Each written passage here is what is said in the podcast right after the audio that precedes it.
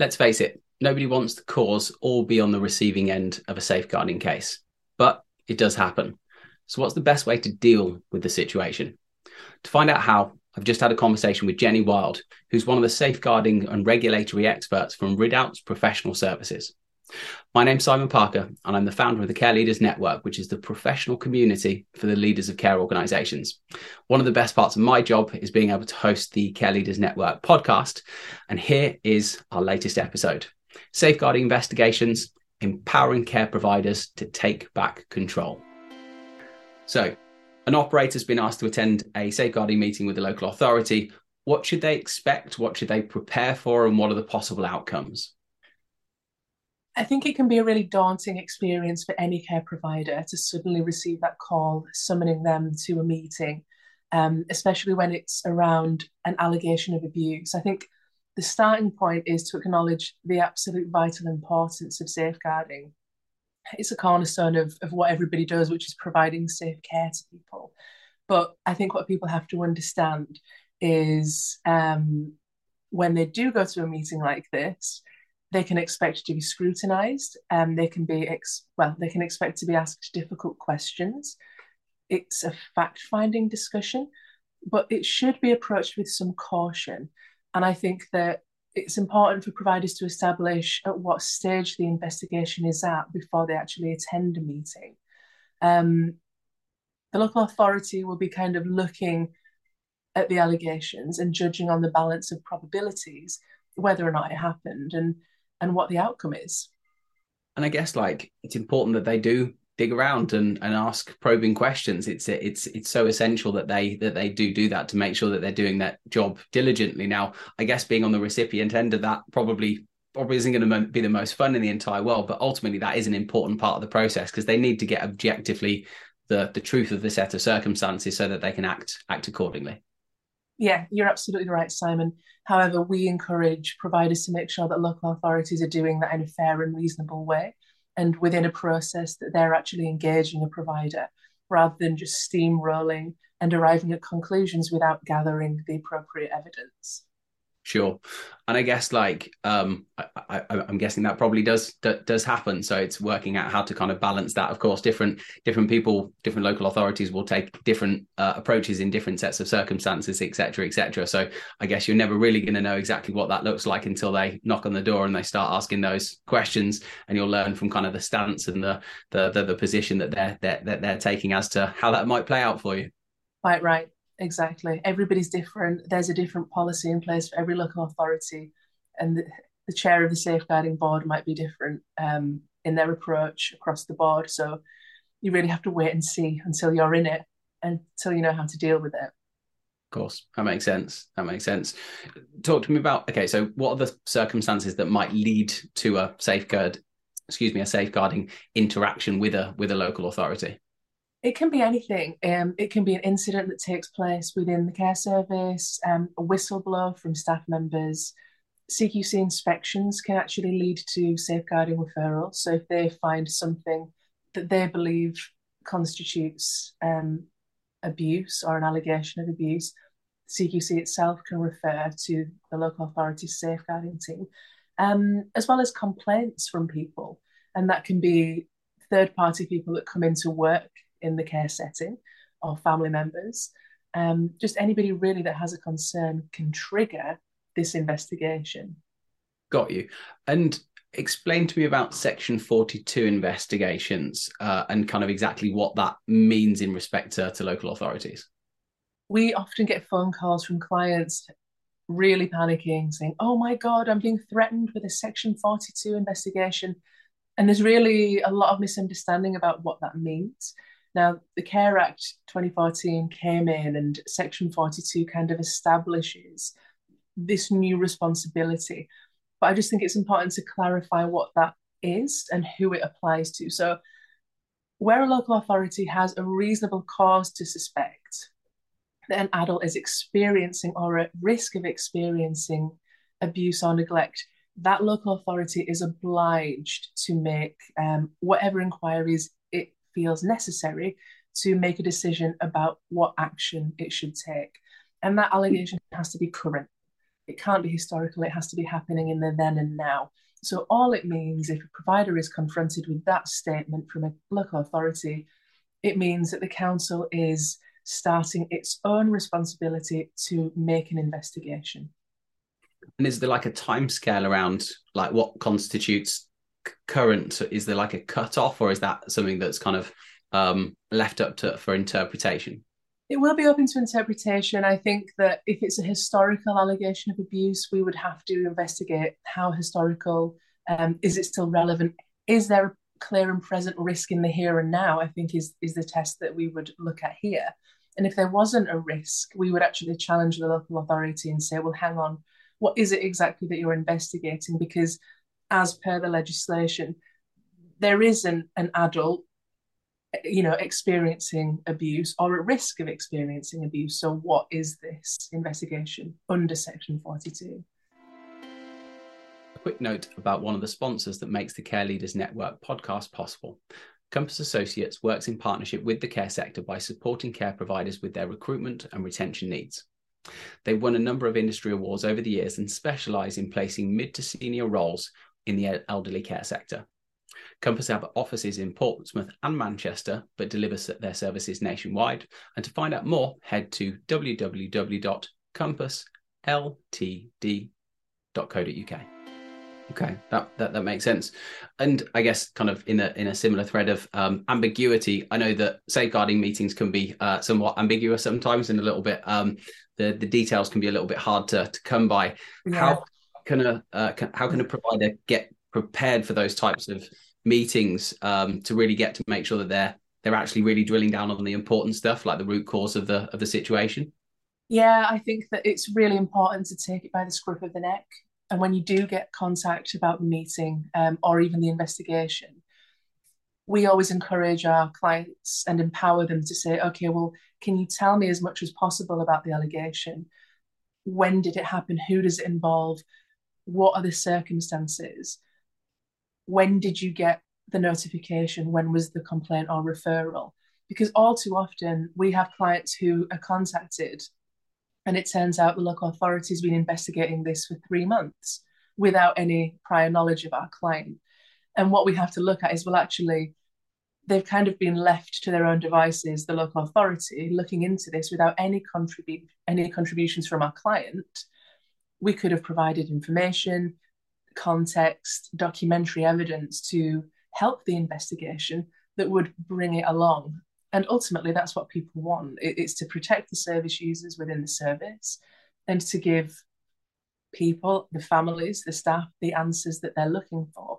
Um, we would say if you are contacted, then you should immediately request an agenda if a meeting has been proposed. We would recommend not attending a meeting without a proper agenda because, again, often we have clients just going into what appears to be a lion's den. I've been in client me- in meetings with clients um, at safeguarding, and there are twenty people around a circular table, and you don't know who anybody is. You and the client walk in, and you don't even know why you're there, apart from the fact that there's a safeguarding allegation. So it really can be going into something completely blind. And then you have to sit back and think, well, actually, if I'd have had notice of this, I could have prepared answers. I could have brought you documentary evidence. I could give you a really meaningful contribution to this meeting, but instead you're sat there like a school child being chastised and questioned. And lots of times the answer has to be, I, I don't know, because you just told me about this five minutes ago. If I'd have known, I could have prepared something. So really it's to get as much information as you can before you properly engage in order to make the investigation as meaningful as possible. We would always recommend, um, if you are going to a meeting, taking a note taker. Providers will have all faced the ultimate frustration, which is going to a safeguarding meeting, leaving, and then generally two months later, you might get the minutes back.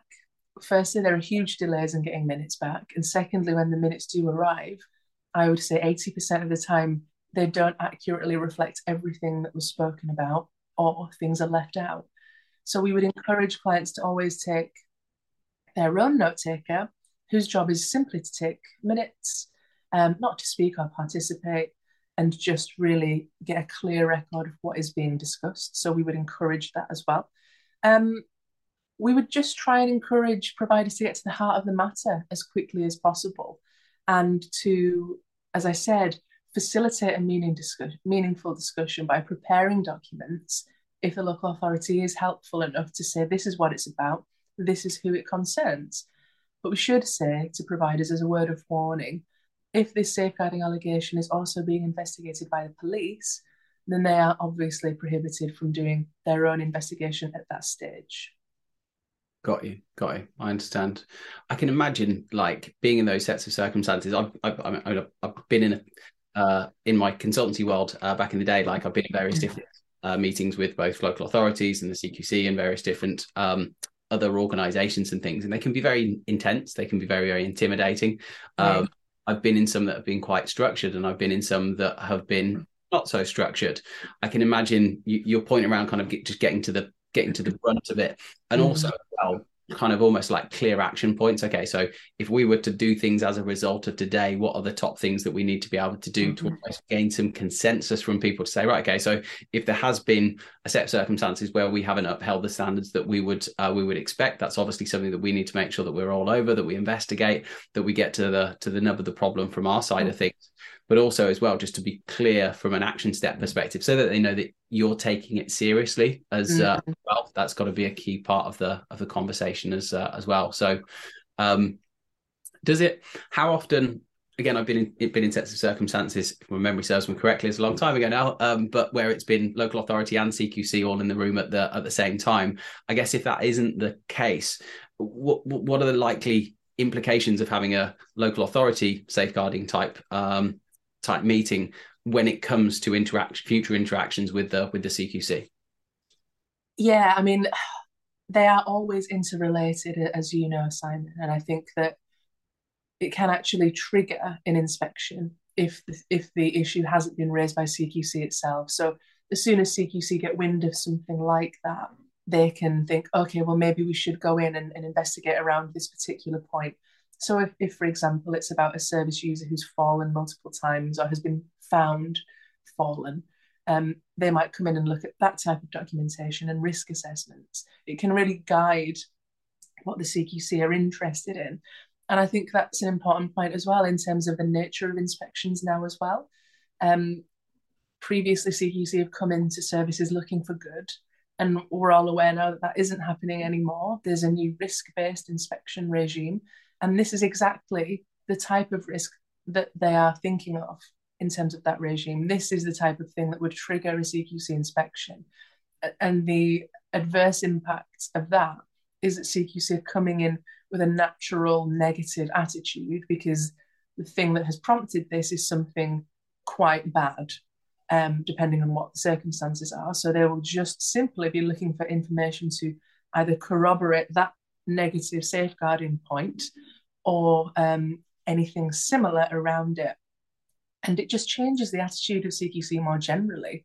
Um, they're not going to come in and inspect a service if they've had a fantastic um, piece of feedback about someone's one hundredth birthday party, which is a shame. It's, it's going to be something negative. So I think that people engaging in the inspection process have to be mindful of that. And during the inspection, they should also be filtering through more positive information to counter the negative that has prompted this particular review. Um, but yeah, there can be problems arising out of that from C Q C's perspective, and it can really be a can of worms if they're going in with a, a bit of a concern more generally. I'd like to take a moment just to let you know about one of the sponsors of the Care Leaders Network podcast. Howden Group is the second largest insurance broker in the U K, and they pride themselves on being specialists within the care sector.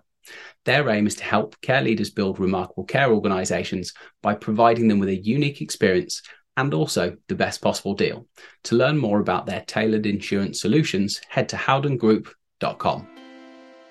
Yeah, no, absolutely. Um, obviously, the ideal set of circumstances is that you don't end up in a scenario where you're uh, experiencing, uh, you're on the on, on the receiving end of a, of a safeguarding set of circumstances. Um, when, if it does happen, what are the kind of the key almost tips that you could give to to help manage the risks attributed to to, to, to some type of safeguarding interaction? I think that the starting point I would say there, Simon, is to try and avoid those types of referrals altogether, if that's possible. And some key ways that you can do that is by having an open culture of sharing concerns within the service. So encouraging staff feedback, um, open door policy, feedback um, encouraged from service users and their families, so that you are kind of negating the need for people to kind of refer outwards, and so that most things can be referred internally. I think that if everybody is clear on whistleblowing policies, that can only be a positive thing, and also regular training and audits to make sure that people are doing their jobs correctly, that would probably lead to less safeguarding referrals in the first instance. But if you are in the process, I think that the best thing we can advise is to be to be very strong and feel empowered. Don't be afraid to engage legal advice if you feel overwhelmed or, or that you aren't getting a clear set of answers from the investigating authority. You are actually entitled to take representation in with you to a safeguarding meeting. And remember that these allegations can sometimes dovetail in with criminal investigations. So we would always encourage people to be represented. Um, there are implications to not managing this process properly.